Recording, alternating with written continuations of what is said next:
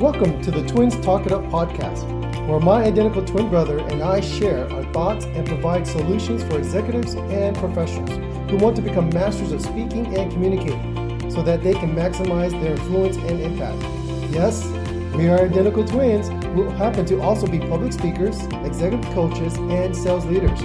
Our company, DSP Leadership Group, focuses on equipping leaders who want to speak with confidence and authority, all while using their authentic voice.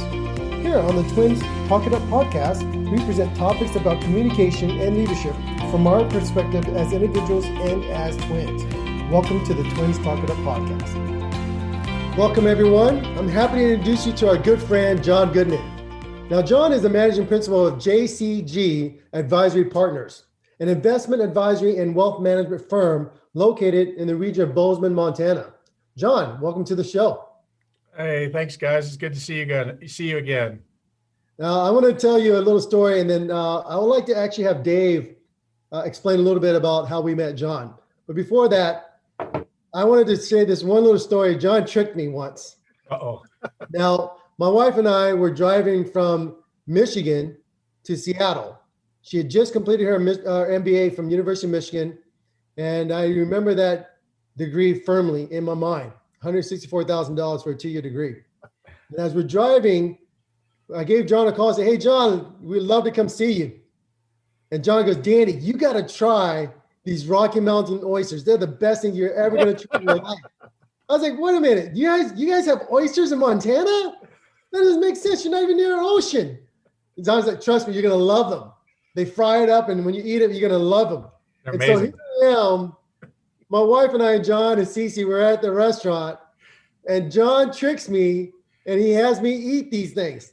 Now, I don't know if anyone in the audience knows exactly what Rocky Mountain oysters are, but I'm gonna have Jon explain to you what they are and exactly how he tricked me because I ate them, no clue.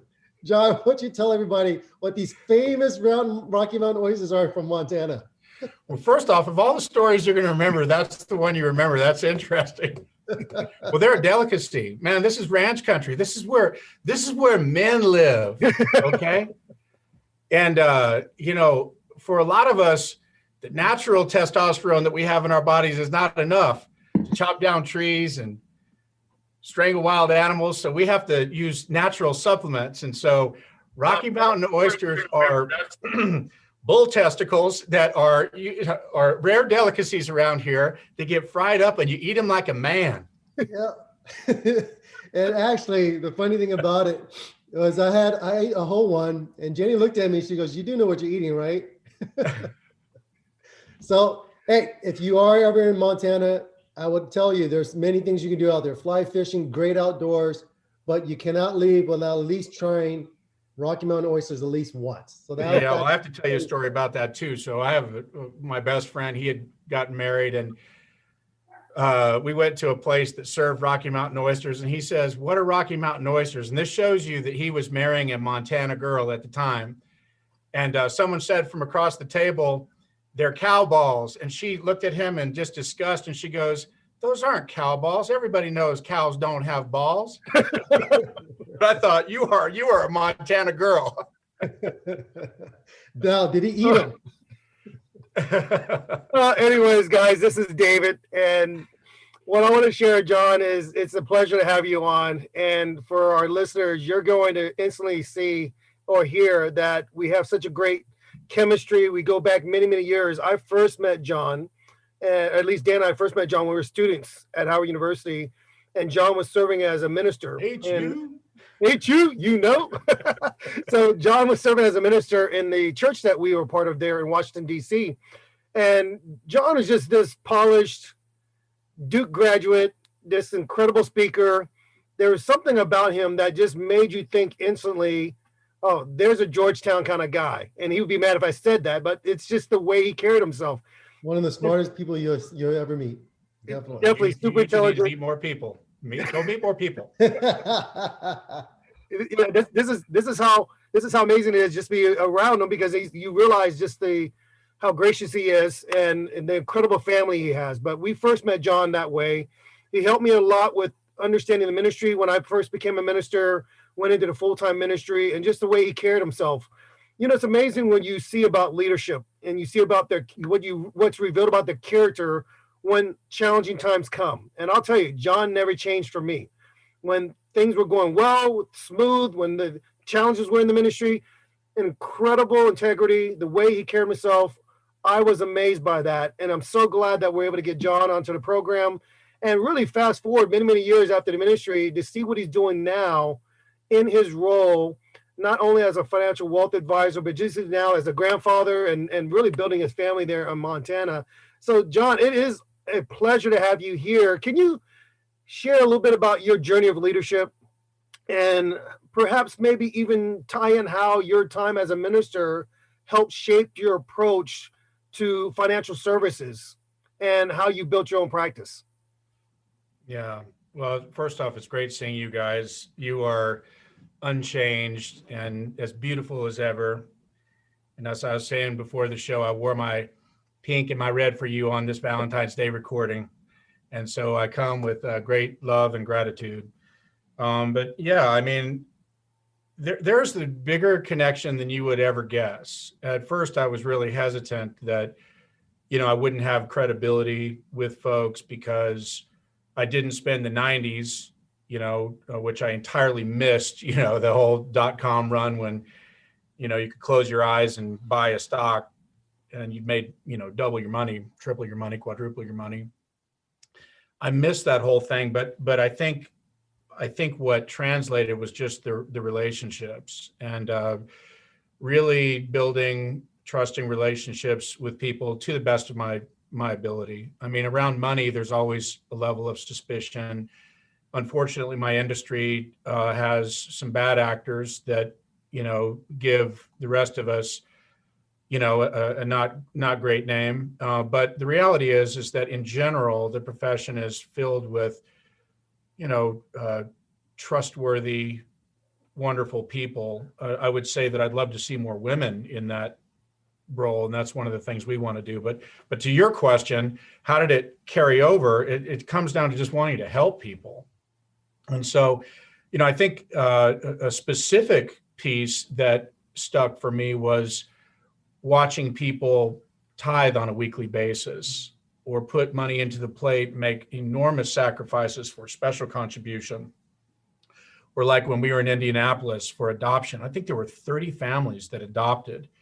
And anybody who's been through the adoption experience knows that you can't a regular person you can't afford an international adoption and so there's all kinds of fundraising that goes on. And for that church to have adopted 30 kids shows the sacrifice. And i watched everybody give the money into the plate over and over and over again. And of course being in the ministry you know david you know this that you know we were beneficiaries of that.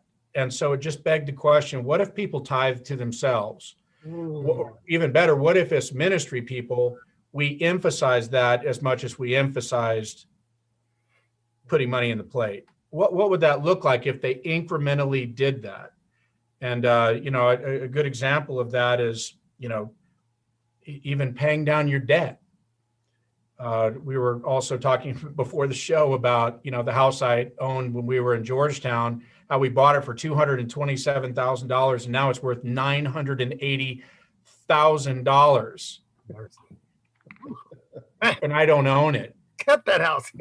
yeah, I could have incrementally paid down my debt. I would have been out of debt so long ago on that house and been a, a net worth millionaire just on that house alone and so anyway what what what i feel like is i don't have a job i have a calling and my calling is to figure out how to help every man how to how to help the little guy how to help the middle class the people who don't have $500000 of investable assets get over the proverbial wall save for an emergency fund get out of debt invest toward short and long term goals and do it with the combination of technology and, and human touch that that is helpful to them so anyway, we're trying to build community around it, trying to get people on board.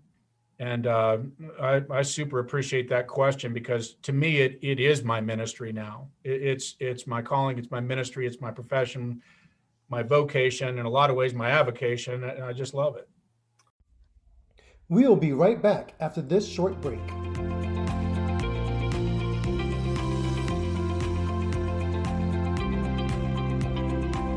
We want to thank our sponsor for today's episode, Paul Jackiewicz of pauljackiewicz.com. For all your website design and management needs, visit Paul Jackiewicz. That's Paul, J A C K I E W I C Z.com.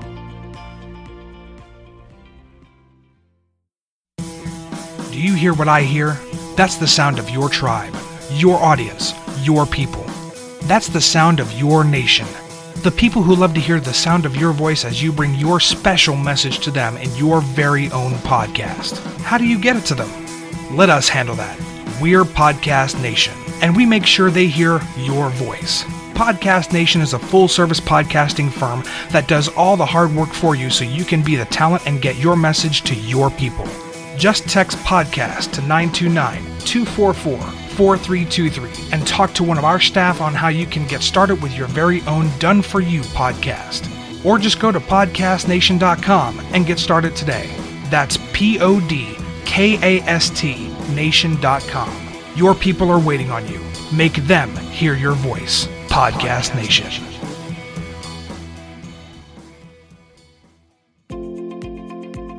Thank you for listening to the Twins Talk It Up podcast. As a special thank you, we have an amazing offer for our listeners 20% off products or services on our website. Just send us an email with the subject line podcast, and we will send you that special discount code at dsbleadershipgroup.com. And now, let's get back to the episode. Welcome back to Twins Talk It Up podcast. This is Danny, by the way. So, in our show, from time to time, Dave and I, when we speak, we'll say who is who speaking. Um, but let's talk a little bit more about that, Jon. You you actually, I, I know for a fact, and my brother know you you and your wife do a lot for people, Yep. and you've helped us out. You've helped every so many people out in your lives. You've actually created an app that actually is beneficial towards lots of people. And, and, and anyone can take download your app on the Apple Store. You can go in there. It's five star rating, but it's called Millionaire Me. It's just a simple little tool to help people. Can you explain a little bit more about that app real quick? I, I mean, I, I think the way I like to look at life is that it's not that difficult, as you mentioned earlier. You just got to invest in yourself a little bit here and there, and, and over time it actually adds up. If you if you would have kept the house as you said, nine hundred eighty thousand dollars, but sometimes we don't think about the future until it actually becomes the present or the past. Tell us a little bit more about how Millionaire Me came about, how people can get started with that. Yeah. Yeah, I, I'm really proud of it. And uh, right now, it's you know, it's I would call it an advanced prototype. Uh, we have users. It it's good enough uh, to do the job, but it's uh, far from a finished product. So I appreciate your asking about it. And um, uh, the story behind it is is a good continuation of where we left off. You know, years later, I was talking to my dad. I was working for UBS uh, Financial Services. UBS is a Swiss bank, the largest global bank in the world. Uh, you know, high minimums, focused on uh, high and ultra high net worth clients. Uh, you know, a private bank. It, it has all the bells and whistles. And I was telling my dad about it. And my dad stopped me mid sentence and he said, "You know, enough about wealth management."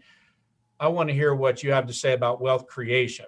And I Hmm. remember asking myself, whose son does he think I am? You know, there's only one guy who's turned, you know, water into wine. And, uh, but it, but it was a great question. You know, my dad was, my dad is a former orthopedic surgeon, but, but I remember him in Southeastern Idaho, Idaho, Montana, we don't have high wages. You know, we have hard workers, but not high wages. And so there are a lot of people that couldn't pay for him sewing their hand back on. And so he would barter with them and they would say, well, here's half a cow, here's a side of beef, or, or come uh, duck or pheasant hunt on our property.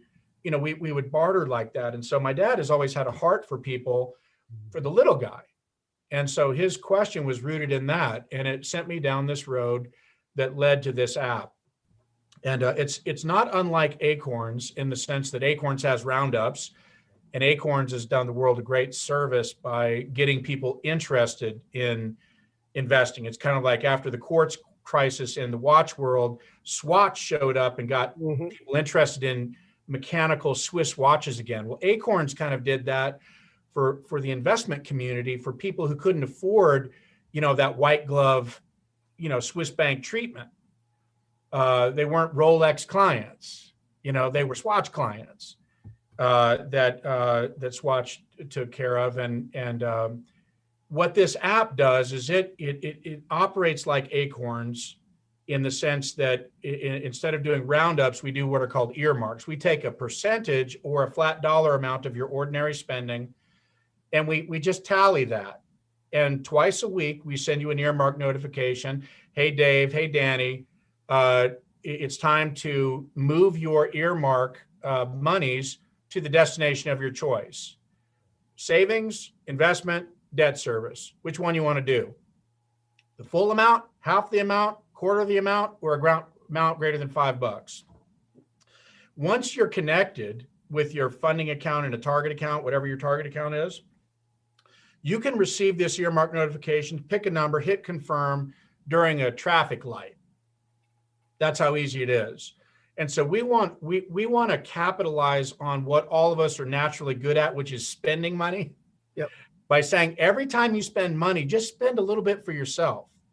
Invest for yourself. And oh, by the way, if you know that you're going to get an earmark notification next week and you don't have enough, the full amount, half the amount, quarter amount, or an amount greater than five dollars, then you're spending too much. You're spending too much. Now, I've gotten bigger over the years than you guys have, but I would love to have an app to say, "Hey, big boy, you're eating too much," and then knock that cupcake out of my mouth.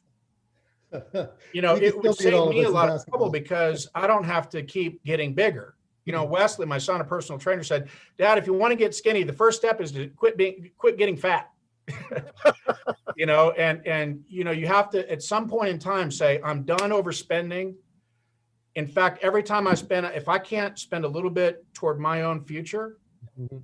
as Dave Ramsey says, if I'm too busy paying for yesterday that I can't afford today, much less the future, then I'm spending too much.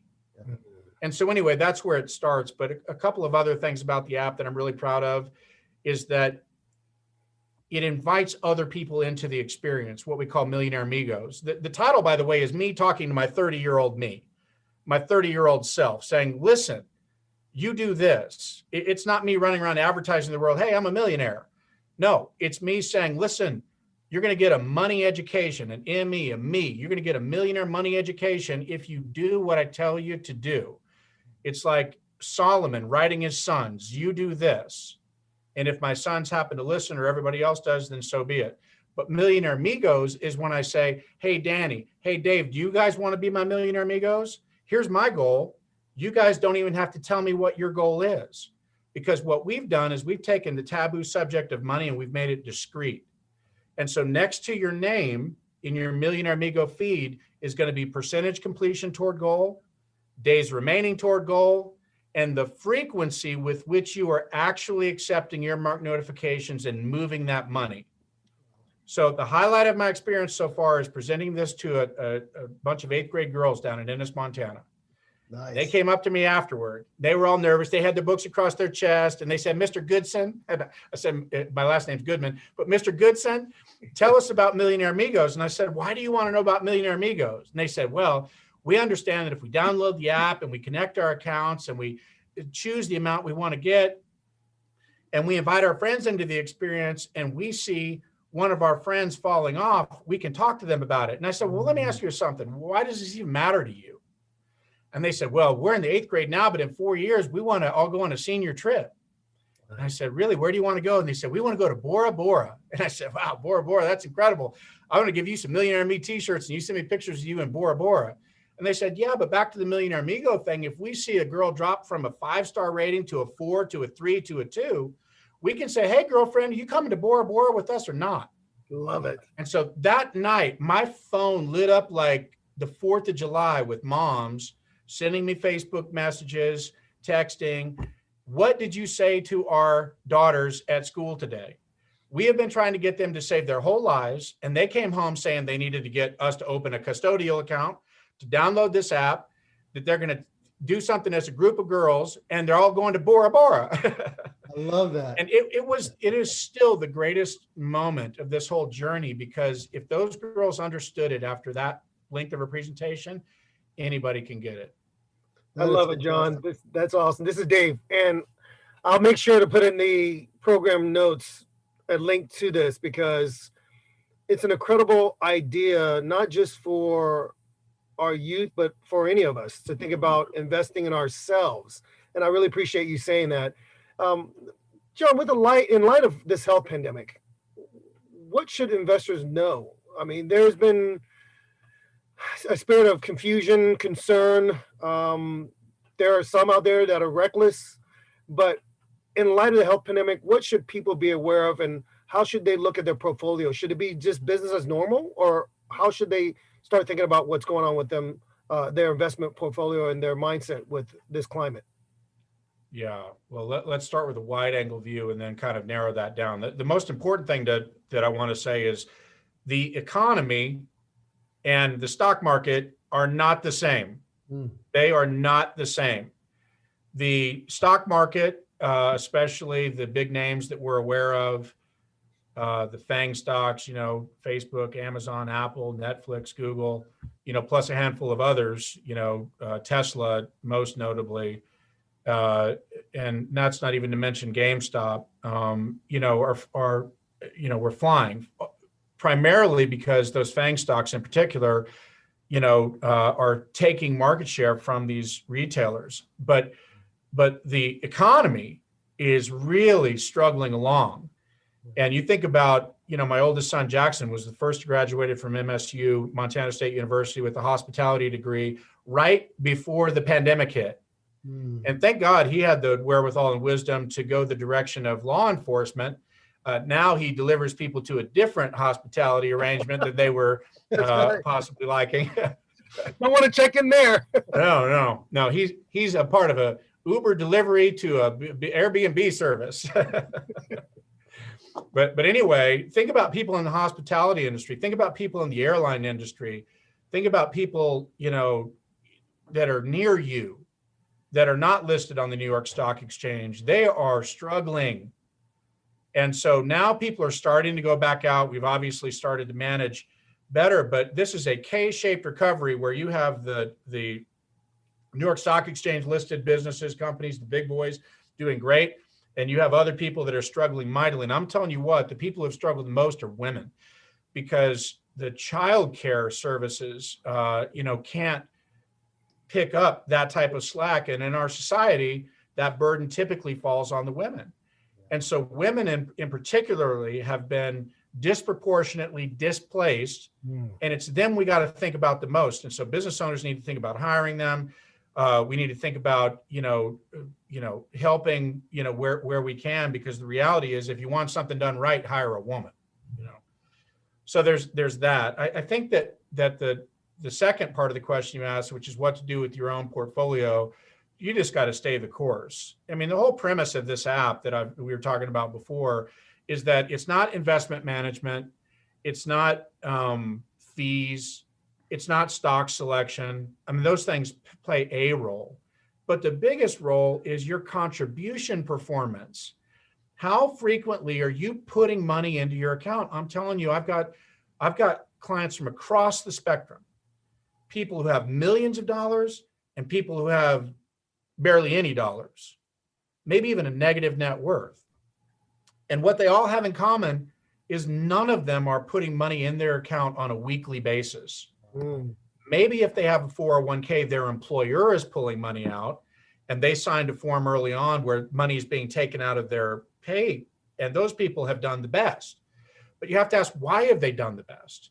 They've done the best because of their contribution performance. Yeah. They're getting 100% on their match for every dollar they put in, up to usually about 3%. And so rather than begrudge them that, I think we look look to them and say, well, what is what is causing your 401k to do so well?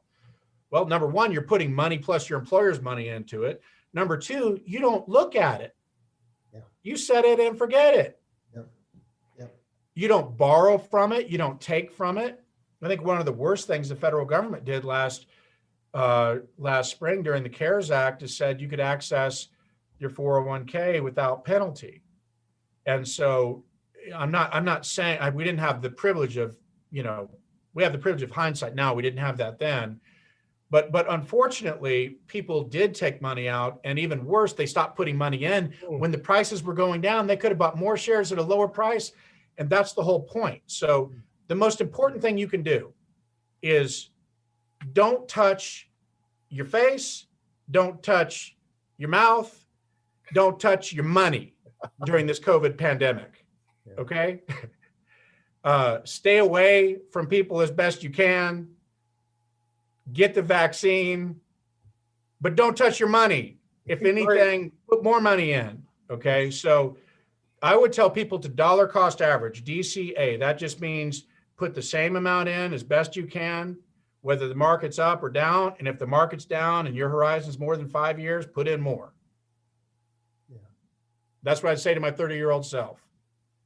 This is Danny, by the way. I, I, I'm going to tell you those are nuggets of wisdom to everybody. and my daughter gets on me about this all the time.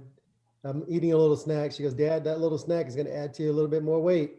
It's the same thing. It's like you, you, you're adding to your portfolio. You're adding to your balance. You're adding to your future by putting in a little bit each week. And it, it's a habit. And I love, I love the Millionaire Me app. I remember when you were first coming out with it and you were talking about it. And I just said, you know what, this has got to go mainstream because really we just got to make it into a habit. Yeah. And it doesn't take much. You just got to make it to a habit. You're absolutely right with Acorn, how they allow you to be able to buy big stocks that are at 500, a thousand dollars per share at 25, like 25 bucks, you know, you're buying into it. And, and before you can never own a piece of it. So that, you're absolutely right about that. Yeah, let me say one thing on, about that real. Let me say one thing Yeah, real quick about that. So Mhm. right now, the other phenomenon the world is experiencing is Robinhood, right? Because Mm. these fractional shares, you can buy all this other stuff, and we become trader nation. Well, there is one challenge about all the frequent buying and selling and all that stuff is, uh, you know, it still takes five years to get five years experience and 11 years to become an overnight success. Mhm. And so, you know, as a basketball coach, I would see people make a bad shot. And it was always the thing that I hated the most. All the parents, the moms be so happy, grandparents so happy, teammates high fiving. And I'd be like, oh gosh, this is bad. because now they think that's a good shot because it went in. I'd rather have them miss a good shot than make a bad shot. Right. And so now you got Robinhood and all this other stuff, and people don't realize short term tax consequences. This is a bull market. People are confusing brains with a bull market. Mhm. And unfortunately, they're taking some of the stuff in their longer term portfolios because they want the next GameStop, Yeah. you know, Ga- GameStop. They want they want all that stuff. And so just hit singles. You hit enough singles and they will automatically rotate around the, the bases and That's take right. you all the way home. So that that's what I want. That's what I want people to do. Um, if they do, if they do anything, they won't be hurt that way. Yeah. Uh, so don't don't chase stocks like an ill-behaved porch dog. You know, uh, know what you're owning, own it for the long term. Spend less than you make, save early, save often, and invest what you save. That's Amen, bro. Amen. I really appreciate that. That guys, listen, if you guys want to learn a little bit more, you notice that you can go to Jon's website. And on Jon's website, Jon C. Goodman's website, he's actually listed as Montana's first and only certified private wealth advisor, designee. So Jon, Jon is giving little nuggets of wisdom. It's not as if he's telling you to do a whole bunch of stuff. It's just a little bit here and there, but doing it on a consistent basis is going to help you in the long term whenever we see anything on the news that talks about this stock did so well, performed so great, you're buying it at a high. And the next day it's going to drop really low. And the people who had all the stock, they're going to make a lot of money. So it's not about chasing the big thing. It's not about chasing the next GameStop. It is about being consistent on a regular basis, forming that habit. So, Jon, thank you very much for that. I do want to tell people today no matter what you do in life, starting your own business, trying to get out of debt, trying to become financially wealthy, starting a new podcast, whatever it is, you have to be consistent and you have to take baby steps as you move forward. Don't take your whole investment and then just buy a business or try to go right away. You got to learn the process. So thanks, Jon, for that. I really appreciate it. And I guess that goes back to what you said earlier. Listen, you're it's you talking to your 30 year old self. right. It- theoretically, it's never too late to invest. As you said earlier, Jon, it's never too late to invest. And, and going to a financial advisor like yourself can help people plan the right way because at certain different parts of your life, certain different goals you may have, you may have to invest uh, in a different manner, but you you should go and speak to somebody. And rather than go to a Robinhood and all these accounts and think you're an investor, you can blow all your cash right away. Is that is that something you would agree with, Jon? Oh, absolutely. I mean, you saw it happen. You know, you saw it happen with Robinhood. Yeah. You know, and everybody got upset at Robinhood, but people don't understand that broker dealers have certain margin requirements that they have to meet according to the SEC. Yeah. And when you started seeing Robinhood go up and their margin requirements went up 10x, they had to go out and raise a billion dollars. The other the other thing is Robinhood makes its money by selling order flow. Well, who are they selling it to? You know, go read Michael Lewis's book Flash Boys. They're selling it to the most successful, smartest people in the world. You guys introduced me in such a high and lofty way, but I'm telling you what, there are people that are writing programs that do this stuff so fast. They've positioned themselves so close to the hub of these internet exchanges so they Mhm. can have nanoseconds advantage on everybody else. And if you think they don't know, you know, what Robinhood and all the people that cleared Apex are doing, you're out of your mind. Yeah. Uh, you know, it's it's like that that saying said at, at uh, you know, on the social dilemma. You know, it, it's repeating a, a common expression in Silicon Valley, which is if you're not paying for the product, you are the product. Well, yeah. And so you got to be paying for these services. You, you can't expect to get nothing, something for nothing. Yeah. And and to your point, to your point, Danny, the, the reality is the most undervalued, inexpensive service coming from the financial industry is financial planning. Yeah. You got to have a plan. Yes. And so if everybody's just reacting to everything, not acting, but reacting, chasing and all this stuff, buying high, selling low, doing all the dumb stuff, that's in part because you don't have a financial plan. Yeah. The best money you can spend is on your own education that has a deliverable of a financial plan signed off on, by someone other than you. you know, uh, it's like the weight thing again. You know, you got to have a plan. I agree with you. I know that if I eat more than 2,000 calories a day, or if I drink alcohol, at the very least, I'm not going to lose weight. Yep. And I'm probably going to get fat. And it, it's so much harder to lose the weight than to never put it on in the first place. Yeah. And so, yes, I you're hired. I couldn't agree more. This is Danny, by the way. I want to continue on a little bit more what you said, Jon. Uh, uh, this new, it's not a new phenomenon, but this is what people really get more excited about, especially with Elon Elon Musk investing billions of dollars now in crypto, cryptocurrency and Yep. Bitcoin. Uh, just give the audience your thoughts on it, and why is it now becoming more popular, specifically with people of influence, and and what concerns should we have being newbies? I mean, for example, you talked about the GameStop, how we're buying in high, selling low, and are we if we don't do it the right way will we also fall in this particular area as well Yeah, absolutely. I think that, that uh, when you think about volatility, you know, the highs and the lows, the amplitude of the waves, you know, you can be a surfer, but then you go to the North Shore of Hawaii Oh wow. or you go off the coast of Portugal and you're seeing waves that you've never seen before. When you got to get a jet ski to go out to catch a wave, that's a big wave. yeah Bitcoin is a Portuguese wave. and, uh, you know, now the federal government has decided, or I should say the, the Fed, which is, is actually not the federal government, but to print all this money. And so now, you know, ever since we went off the gold standard, we have a fiat currency. And nobody likes to admit it. You know, even the staunchest Republican doesn't like to admit this, but we have become we are witnessing state capitalism. Mhm. Every time there's a crisis, print more money. You know, we we just added over three trillion dollars to our balance sheet. You know, the only person I've heard say something, you know, was Mitt Romney recently was saying, you know, we don't want to print more money, so we go further into debt to the Chinese. It's been said the Chinese could take us to our knees without firing a single shot because all we're doing is printing and borrowing money. And so Bitcoin becomes interesting all of a sudden because if you have a fiat currency over here, otherwise known as the US dollar, and then you have another form of currency over here that's a finite amount of currency, this this can actually become interesting. And so the reason that, that Elon Musk is looking at it is because it's it's a, a statement against our monetary policy right now, but also a glimpse into the future because I don't think that that the US dollar is going to remain the currency of choice globally forever. I'm not saying it's Bitcoin, but but we have a problem. And the problem is we are a debtor nation. And until we get our currency figured out, you're going to have things like cryptocurrency that that you know potentially you're trading a headache for a stomach ache. Yep. And so what we're trying to do is figure out how to resolve that to to learn from the negative example that that our own country is setting for us and figure out how to be uh, financially responsible at the individual level. And I would say that if you want to go after Bitcoin, uh, do it with a do it with a certain uh, maximum on your on the money you're willing to lose. Yeah.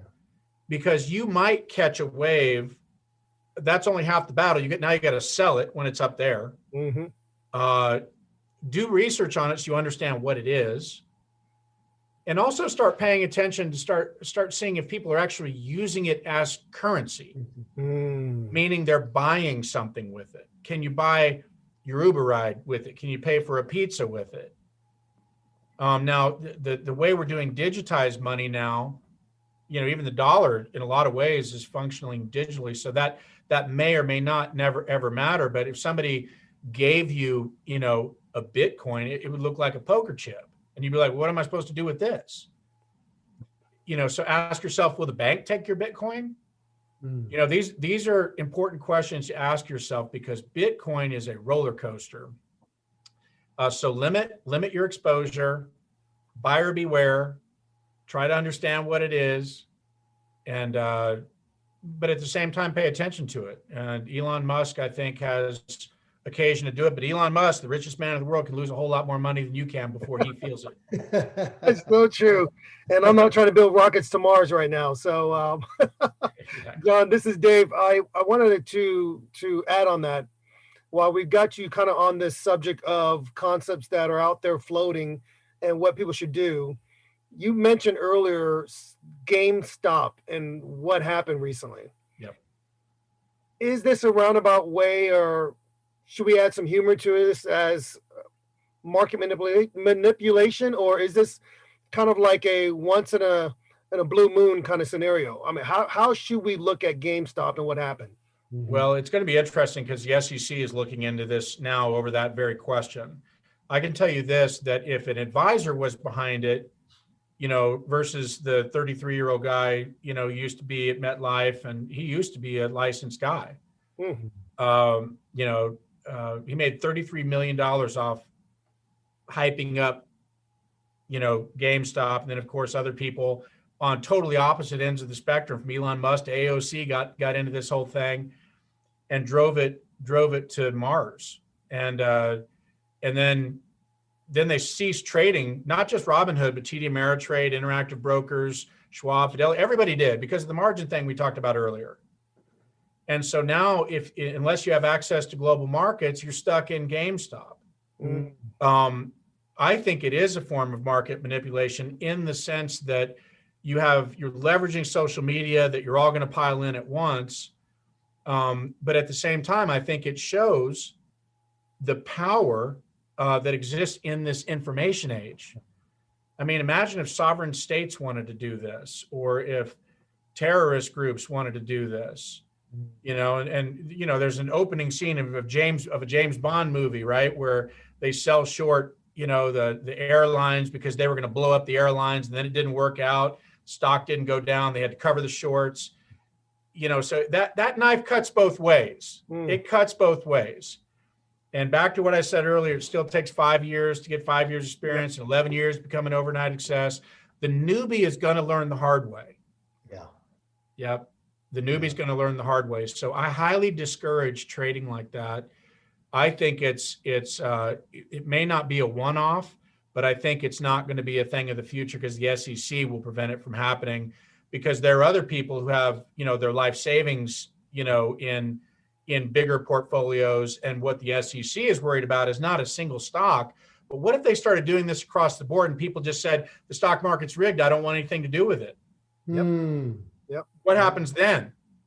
And uh, you know, uh, people already have enough suspicion about market manipulation uh, that they don't want to have to worry about stories of Reddit, you know, Mhm. traders and this army of ants bumping the stock around. By the way, it's not just the army of ants and Elon Musk that are pushing stocks around.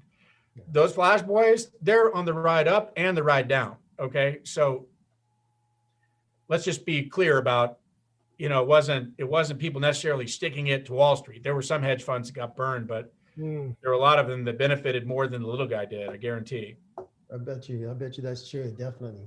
This is Danny. Um, so, Jon, as, as we think about this health pandemic that's going on, and we think about how a lot of people are being forced to be isolated, a lot of small businesses have closed over the last year. We also looked at 41% of Black-owned businesses were closed and minority-owned businesses were closed. As you said earlier, women are being affected heavily because of the childcare and you're seeing what's going on with that. What are some creative ways people can make money during this time even if they really don't have that much money to invest. I mean, we got to figure out a way to do something during this pandemic. What are some creative ways?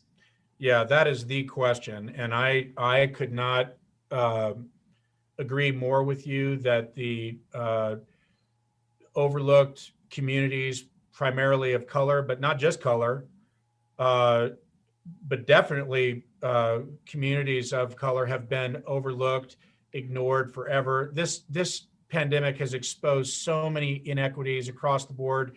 It's not even funny. Uh, healthcare, housing, education, and of course, banking and investment. And so there are some people, some some people. Jamie Dimon's a good example. You know, a lot of people are probably rolling their eyes when they hear me say that, but I'm telling you that Jamie Dimon's doing some interesting things with J.P. Morgan, uh, looking at cities like Detroit New York City, parts of the Bronx. New York has been rather gentrified uh, over the years, um, less so Detroit, um, where there are starting to be more ubiquitous banking type services. But we have got to figure out this problem. And I'll say this: the the cavalry's not coming, so we got to figure out how to help how to help ourselves. How, how are we going to do that? Uh, this sounds this sounds absurd what I'm about to say, but it is not. And this is me speaking to my 30 year old self, so you can't argue with what I'm about to say, okay? Because I'm saying it to myself. We'll be right back after this short break. We want to thank our sponsor for today's episode, Live, Love, Thanks. Live, Love, Thanks helps purpose driven women leaders, executives, and entrepreneurs to permanently eliminate clutter and end stress and overwhelm so they can move forward in their careers, relationships, and health. Visit livelovethanks.com for impactful coaching and program professional women's. Thank you for checking out the Twins Talk It Up podcast. If you're enjoying this program and are learning something along with us, please consider becoming a supporting member through our Patreon at patreon.com slash DSB Leadership Speaking. Also, consider leaving a great rating on iTunes and comment on our other platforms. If you would like more information or would like to become a guest on a future episode, please send a message via our website www.dsbleadershipgroup.com. Thank you very much. Have a great day. Thank you for listening to the Twins Talk It Up podcast. As a special thank you, we have an amazing offer for our listeners for a free consultation over the next two weeks. Visit our website and schedule your free 30 minute consultation. And now, let's get back to the episode. Welcome back to Twins Talk It Up podcast. There's a thing called cashback. Cashback is an interesting new marketing approach. Everybody knows about cashback now. They originally saw cashback and rewards program through credit cards, where credit cards would entice you, you know, to use them over the competition, et cetera. But then it expanded. And now you know about platforms like Rakuten, Dosh, mm-hmm. Ibotta. Ibotta alone has over 22 million users. And the reason they are they're using that is because they like that cash back. Yeah. They like getting something from shopping and dining at places they're going to shop anyway. But normally it just stops there where the cash back comes into your account and then you can spend it wherever you want. So we did a survey and found out that 7 out of 10 people prefer to get cash back uh, I'm sorry, seven out of 10 people prefer to shop local. It's actually closer to eight. Prefer to shop local. 10 out of 10 people prefer cash back over not cash back. And then I found that, you know, between eight and nine out of people prefer cash back over either cash, fake cash back like Kohl's give you. Kohl's give you cash, Kohl's cash, they call it. But the problem with Kohl's cash, you can't take that to the bank or spend it anywhere else but Kohl's. And you can only spend it in this window. So that's not really cash. Okay. Uh, that's, that's thank you, come back and spend more money with us. But what Oh. people really like is to get real cash Yep. back. What I'm telling people to do is take that cash back, even if you have nothing in, in disposable income left over. You're still buying stuff. You still got to eat. You still got to buy clothes. You got to buy shoes. You got to buy food. You got to do all that stuff.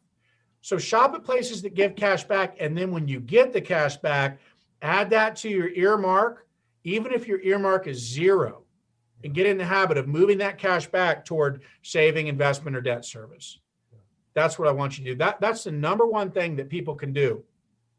The second thing people can do is start shopping where they're getting coupons and discounts. You know, right now it's minus 10 degrees outside in Montana. You know what's a great day to do today? Go buy a lawnmower. It's a great day to buy a lawnmower. That's right. Uh, I'll not only be the only certified private wealth advisor in the state of Montana, I'll be the only guy dumb enough to buy a lawnmower in Montana when it's minus 20 degrees. and so no, now now what everybody wants to buy, they want to buy a house. I want to buy a house right now. And they got what's called FOMO, the fear of missing out because they're seeing the Mhm. prices go through the roof. Now, never mind rent moratoriums, uh, forbearance on mortgages, never mind all that stuff, right? that that's restricting the supply and driving up the price. Never mind that we've injected all this money that's driving down interest rates. But I ask people, you know, what would you rather do? Would you rather have a low interest rate? So you can brag about your friend, to your friends about your interest rate on a sky high priced house. Now's the time to sell a house. And the only reason people aren't selling is what are they going to buy? Yeah. And so I, I think right now what you should do is you should be looking at, at buying things that have coupons Mm. or buying things that are out of season or buying things that are discounted. And the other plug for the app is we created a way that you can invest at discount. Nice. You say well, discount. What do you? How do you invest at discount? Well, we created a uh, something called the Magic T, and the Magic T is interesting. It's like a sketch pad. It gives you two columns: the the column for the thing you want to buy, and the column for alternative things to buy. And then what what the Magic T does is it gives you three more data points: Mm, pre-tax cost of something, because we forget we buy stuff with after-tax dollars. yeah. You're not buying stuff out of your IRA. You're not buying stuff out of your 401k. You're buying it out of your wallet, Yep. which has already been taxed money. So how much did you have to earn pre-tax? And that's going to vary. It probably varies between twins Hmm. because you probably don't earn the exact amount of money. You know, uh, you know, if you don't live in the same place, if you have different tax treatment according to the state you live in, on top of how you're treated with federal income tax, what's your personal pre-tax cost for buying this thing? Number two, how many hours did it take to afford this thing? Mhm. And number three, based on your risk profile and time horizons, what's the opportunity cost of not investing that and spending it instead on something that's just going to rust and decay? And, you know, you know what Jesus said about that stuff, right? Don't put your hope in that stuff, right? Don't- we do it anyway. And so what I tell people is use the magic T and start to think before you spend the money and say, is there an alternative? So Shan, my youngest son, he got a hundred, he got a couple hundred bucks for his birthday uh, two years ago. And he wanted to buy Air Jordans. So we got online. How much are Air Jordans? 120 bucks. I said, Shan, he was like 12 at the time. Let's put your money into the magic T to find out what 120 bucks would be worth if you invested it Mm, in an account mm. earning, you know, 8% per year. It was stupid. It was like $25,000 or something like that in future dollars. He's like, oh gosh, dad, I'm not spending 120 bucks. I'm not spending 120 bucks on shoes. Hmm. so he ended up going to Rakuten and he bought a similar pair of shoes, also by Nike, on sale, 57 bucks, and they gave him 10% cash back. Wow. Yeah. And so now, not only would, was he making a better decision, but he and I are having a conversation about money that he understands. Nice. And he's becoming a smarter shopper. So sometimes I think the third thing it seems seems kind of insulting, but you got to be smarter. Yeah. Yeah. You got to be smarter. You know, if you want to give your money away, give it to me. Yeah. Give, let's do an experiment. Give it to uh, two identical twin twins. Let's see, Dave and Dan, two different cities. Let's just do kind of an experiment and see how money goes. Invest in us. We'll figure it out. But Jon, Yeah. you make a you make a good point. This is David. You, you you mentioned something about your son and teaching him the value of money. Yeah. Let's be real. We can see in your business right now, if you go to your website, joncgoodman.com, you talk about what you do. You have a section on financial educational courses, literacy, financial literacy projects you're doing. But growing up, I never got educated in high school or talked about it at the collegiate level. Even when I was playing tennis in college, I didn't think about if I was going to go pro. What do I need to know about a financial advisor? And we see stories or we hear stories all the time of these pro athletes ended up broke. They have nothing. Yep. So, how can we increase the ability for the average person to be more educated, more informed, other than saying, hey, there's an app for you. This is going to help you, but you got to develop the mindset and the habit to want to go after. I mean, what can we see done differently if it's not going to be instituted or implemented at the high school, collegiate level? Is it as simple as saying, Dave, get an app like this and get somebody that you could trust as a financial advisor? And I'm sure there are other multitude of answers we can go at this, but what's your thought on how we can help this? uh, yeah, process? this this is this is a really really great. It's a really great question because we have a problem and we have a big big problem. You can't teach what you don't know. True. and even financial advisors financial advisors don't have time to teach everybody you know like tutorial style oxford style about money and then the internet of course is filled with gurus i mean youtube has more people you know out there telling you what to do with your money but who do you trust and there's some crazy stuff out there crazy stuff and uh, you know if you talk to the people i talk to they would have you believe that the only thing you have to buy is real estate, gold, crypto, and medicinal marijuana. That's the extent of your financial education. That's all you got to know. Right, not in that order. That's just not true. It's not true. And so I think you're going to see the emergence of all these financial literacy programs. And I would find one that you trust and one that you have to pay a little bit for, not one that's free. Because the free, you're going to get what you pay for. Yeah. And so uh, you know, there's there's one that has done a brilliant job for for women in particular, sort of their niche called the Financial Gym out of New York. There's Dave Ramsey, I think, who's done a great job about helping people how to get out of debt. But even that isn't like comprehensive financial literacy. Yeah. And so what we're doing is we're creating something called Flight School. And the idea that we're doing is we have a two-part curriculum. You know, it costs 300 bucks, but you earn your ratings and your wings. And the first part, and you don't have to do both. The first part is what you need to know. You absolutely need to know this. And the second part is what you ought to should have know. Okay. And so this will help you. And you don't even have to take them necessarily continuously, but that will help. And we we start with the very basics. What is money? What is money? Let's not assume we know what money is. And we get into conversations about crypto. and We get into conversations about uh, digital, you know, uh, payments now, uh, on and on. and We go through the whole thing, but we talk about credit cards and loans and, you know, interest rates and things you have to know to be a functioning human being. Luckily, we don't have to balance manually balance our checkbooks anymore, but even that wouldn't be a bad exercise Yeah.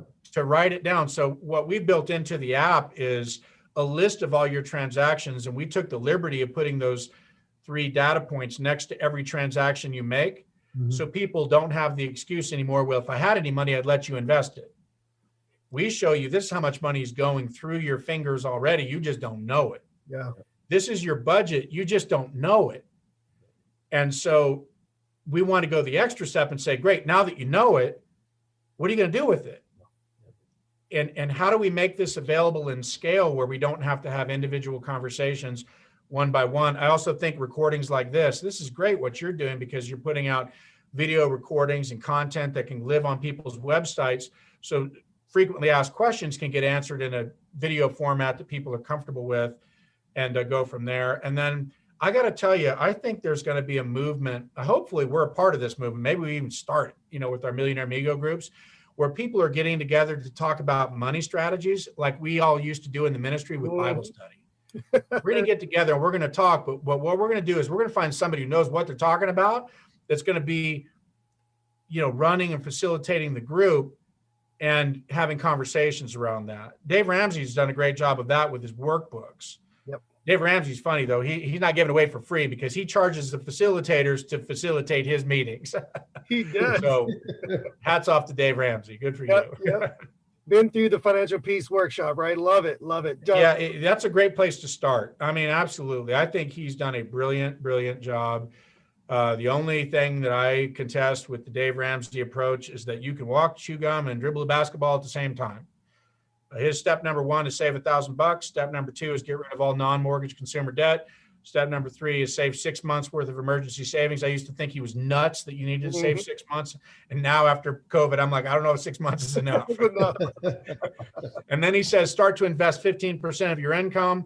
And then he gets in to pay off your house, 529s, and then give, you know, live like no one else. You can give like no one else. Those are his seven steps.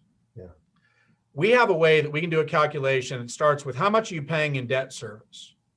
And then let's let's bring that dollar amount, you know, from the future, let's discount that to today's dollars. And how about we pay the 300 bucks that you're paying toward debt service for the next 3 years but we bring $300 in your personal retirement projections back in today, you might find out that's only 23 bucks. So Mm. now you're going to pay 300 bucks toward debt service and $23 is going to be going into your investment. And then as you go through his debt snowball, now you're taking that money and you're starting to put more and more and more into your investment because the one thing we don't have more of is time. That's true. And you'll even see Warren Buffett, Bill Gates, these guys who are the richest men in the world. You're not hearing it from Elon Musk yet because he's still a young guy. Old guys are saying, you know what my money can't buy is the thing I want the most, time. And so I tell people, let's let's let's get rid of the debt, let's save for an emergency fund, and let's invest toward your future. Let's walk, chew gum, and dribble a basketball at the same time. Jon, this is Dave. I love that. And Yeah. there's so much in me that wants to take our conversation down the road of when we were in the ministry and looking at how churches today and a lot of these nonprofits are struggling because of what's going on with the pandemic and people not still giving to the church. But I, I don't want to do that. I want to hold that to another conversation we might have offline or to another Yeah. show. You mentioned walk, chew gum, and dribble a basketball. Well, Hmm. for our listeners that may not know, our friend Jon actually played basketball at Duke University. Oh, one of, yeah, one of my favorite coaches in the in the country. Mike Krzyzewski to watch. But you played with guys like Danny Ferry. I mean, this this what, what an incredible All American, incredible athlete. Tommy Amaker, Quin Snyder, coach of Utah Jazz. What was it like playing with these guys? What was your experience like there on campus at Duke? And and and take us back to those days, Jon. I mean, obviously the shorts you were wearing were super short at that time, but yeah, what was about what it was like? Yeah, uh, our undergarments were different back in those days as well. so that, that made those that made those short shorts all the all the risk, riskier. But it was it was one of the great joys of my life. Uh, I got to tell you, nobody believed I could do it, including me, uh, except for my dad. And I remember we were in Idaho, and and I told you he was an orthopedic surgeon. Well, he went to Duke, and so uh, I didn't realize it at, at the time how good a school Duke was. And I wanted to go to Harvard and Stanford and Princeton, but uh, none of those schools wanted me as bad as I wanted them. And it, it turned out to be a blessing in disguise because not only did I get to play basketball, but that's where, you know, I was uh, introduced to far more important teachings than anything we've talked about. Uh, that put me in touch with you guys. It also put me in touch with uh, my wife, uh, happy Valentine's Day to her. Uh, it gave me my family. That that decision was everything. And so the Duke basketball thing was the beginning of even greater things. But it was a great thing because I was in Idaho. My dad had called uh, the guy, one of the guys who helped train him. His name was Frank Bassett. There's a there's a street behind Cameron Indoor Stadium called Bassett Drive, named after Frank Bassett. Wow. Bassett. And uh, you know the great class, the one that saved Coach K. You saw the documentary maybe with Bilas and Alarie. uh, Dawkins, Henderson, uh, you know that that whole class. Um, uh, Weldon Williams, uh, you know, unbelievable class. Five of them graduated, and only Tommy of the starting five made it. And then behind him was Billy King and Kevin Strickland and Danny Ferry and Quin Snyder behind them. And then there was a decent freshman class of Mhm. all these All Americans. Yeah. And Frank Baskett told my dad that with these five guys leaving and only three guys coming in, that means there's a spot for two guys. Hmm. And my dad's like, you can make it, you can make the team. And I'm like, what are you talking about? He goes, yeah, you can. I said, why do you say that? He goes, because you have Idaho hemoglobin. I was like, what? Yeah, you have hi- Idaho hemoglobin, man. You can go. They're not gonna know what hit them. so I laughed just like you did, and and but but I played basketball that summer in Australia. I stayed in shape. I ran this Wallace Wade Stadium, and tryout day come and the, and I wore the same shoes they wore in the national championship the year before when they lost to Louisville with Denny, Mhm. Denny Crum and Never Nervous Purvis Ellison. I wore those blue Adidas. This is back when shorts were shorts and they wore Adidas. Yep. And people graduated. And uh, that's my claim to fame. I am the first, one of the first one and dones. I was one and done before one and done was cool. but I, I made the team, and and the, the assistant coach Pete Gaudet came up, and he, the first thing he said are nice shoes. Thank you. And then he said, "What are you doing tomorrow at 3? And I tell you what, my body just went limp. I mean, I just couldn't even believe because he was inviting me. He told me I was on the team. Mm, mm, mm. And I called my dad. Called my dad. My dad was in Hawaii, uh, and uh, he was taking a nap when I called. so he he he wakes up from his nap on a hammock or whatever he was doing, and and I said, Dad, I made the team. And he goes, Oh, that's amazing. I knew you would. And uh, he goes, uh, What number are you? So if we see you on TV, we'll know which one you are. I was like a five foot ten white guy from Idaho on that basketball team. Like I'm going to be hard to pick out. I said, I'm number 41. Now, pardon my language, but I'm quoting my dad. But he goes, Jesus, what what position are you playing? Linebacker? I was like, Dad, they could give me any number they want. I care about what's on the front of that jersey, not the back of the jersey. Yeah. and it was one incredible experience. But you know, I got to play against uh, Dean Smith at Carolina. Nice. I got to score some points, and uh, the highlight was at the end of the season. We played Jim Valvano's NC State Wolfpack the year they won the ACC tournament. Now you got to remember, by then, you know, you had uh, Carolina won national championship, State had won a national championship. Mike Krzyzewski was not the big man on campus. Not yet. He, he was he barely medaled compared to those guys. So I get in the game. There's 52 seconds left, and they give me the ball, and it was like the parting of the Red Sea. Me and my Idaho hemoglobin took off, you know, up the court, and it was just me and I think it was Charles Shackelford, who's like seven foot tall, huge dude, is down there in the middle of the paint. And I thought, well, I'm not going to the basket because that'd be dumb. and so I pulled up. I pulled up at the, you know, they call it the nail, which is just in between the top of the key and the free throw line. I pull up at the nail, and boom, it goes in, and camera goes crazy.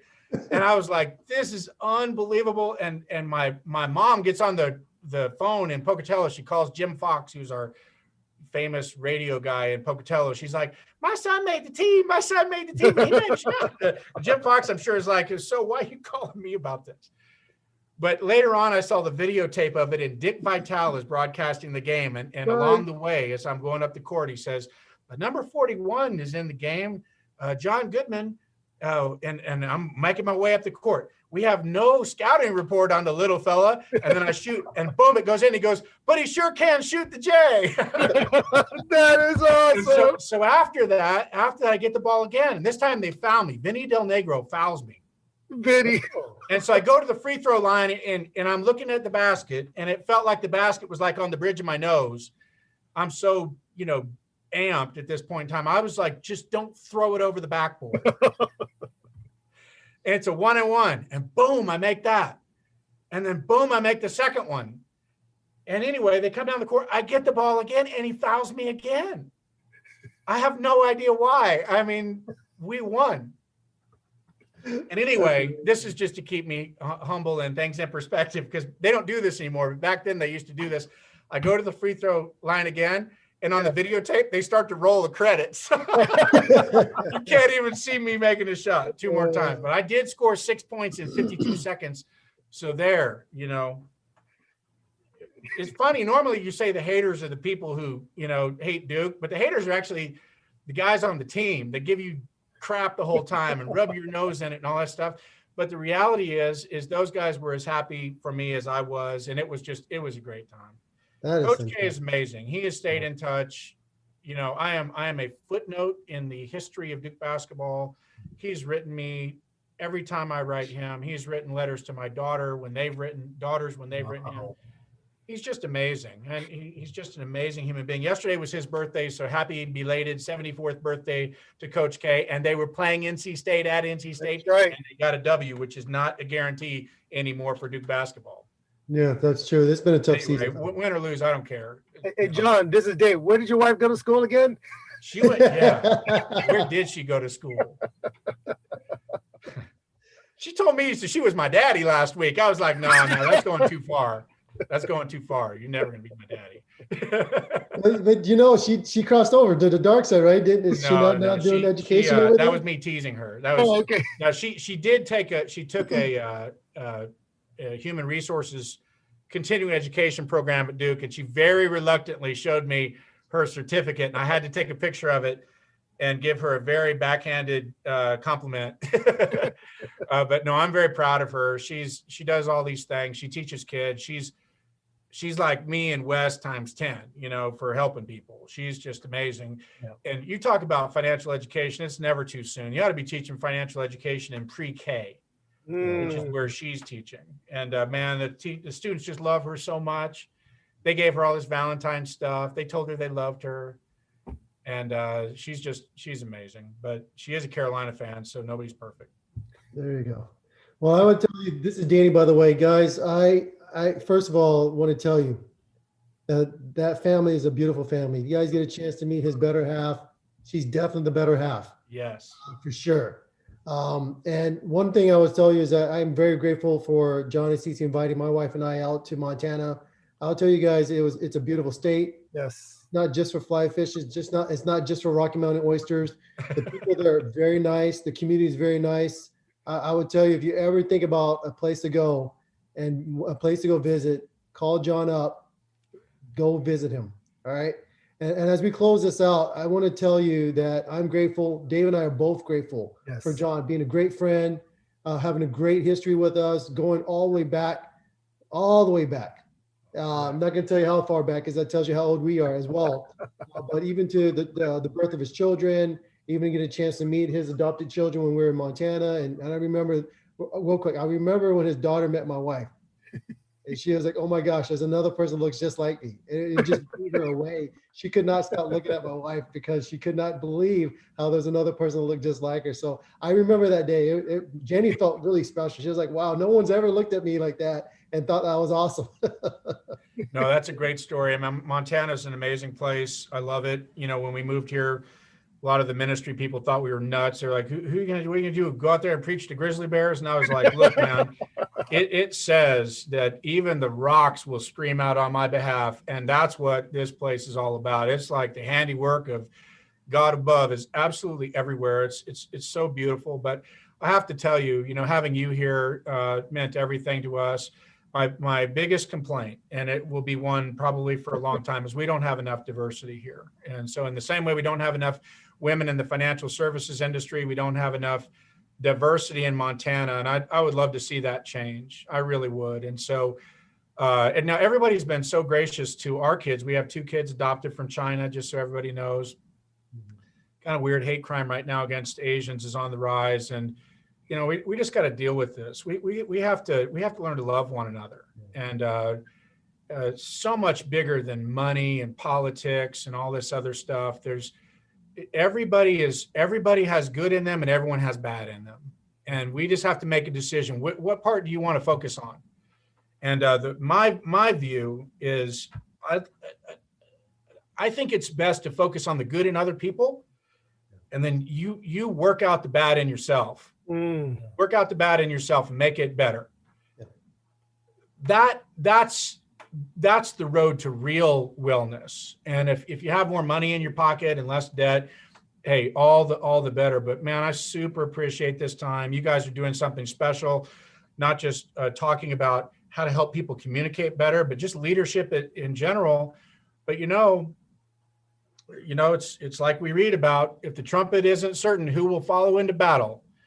And uh, you guys have uh, a, a quiet confidence about you that I just want to commend you on. It makes it so easy to follow you and to uh, aspire to be like you. Um, your relationship is incredible. It's iron sharpening iron, and I love it that you don't limit that to yourselves. You guys, you guys are reaching out to folks, all walks of life, and trying to help everybody be the best version of themselves. And that's the greatest legacy any of us can have, right? Yeah. Amen to that. Thank Right. you very much, Jon. And and as an effort to close out, we definitely grateful for Jon. If you guys want to find out more about Jon, please go to the Apple Store, go download Millionaire Me. It's a mm-hmm. very easy tool to download. Give it a five star rating. If you ever want to know learn learn a little bit more about Jon, go to his website, joncgoodman.com. He's the owner, CEO of JCG Advisory Partners. And if you ever want to go out and have a good time and experience the great state of Montana, you definitely have to go and give Jon a call because he and his family will definitely show you a good time. He has amazing children, amazing kids. Uh, his two sons are amazing. His son is a, a, a great law enforcement officer. His second son is a great entrepreneur in, in his own rights. And if you want to get in shape, he would definitely help you as well. That's right. Thank you very much. Follow us. Go to our Instagram page. Go to our website. Give us a five star rating. Support us at patreon.com slash twin talk it up. We really appreciate you, Jon. We are very grateful for our friendship in you, and we can't wait to talk to you again in the future. Have a great day. All everyone. Thank you for listening to the Twins Talk It Up podcast. Please subscribe and follow us on Instagram at DSB Leadership and visit us online at dsbleadershipgroup.com to learn more about our workshops and trainings.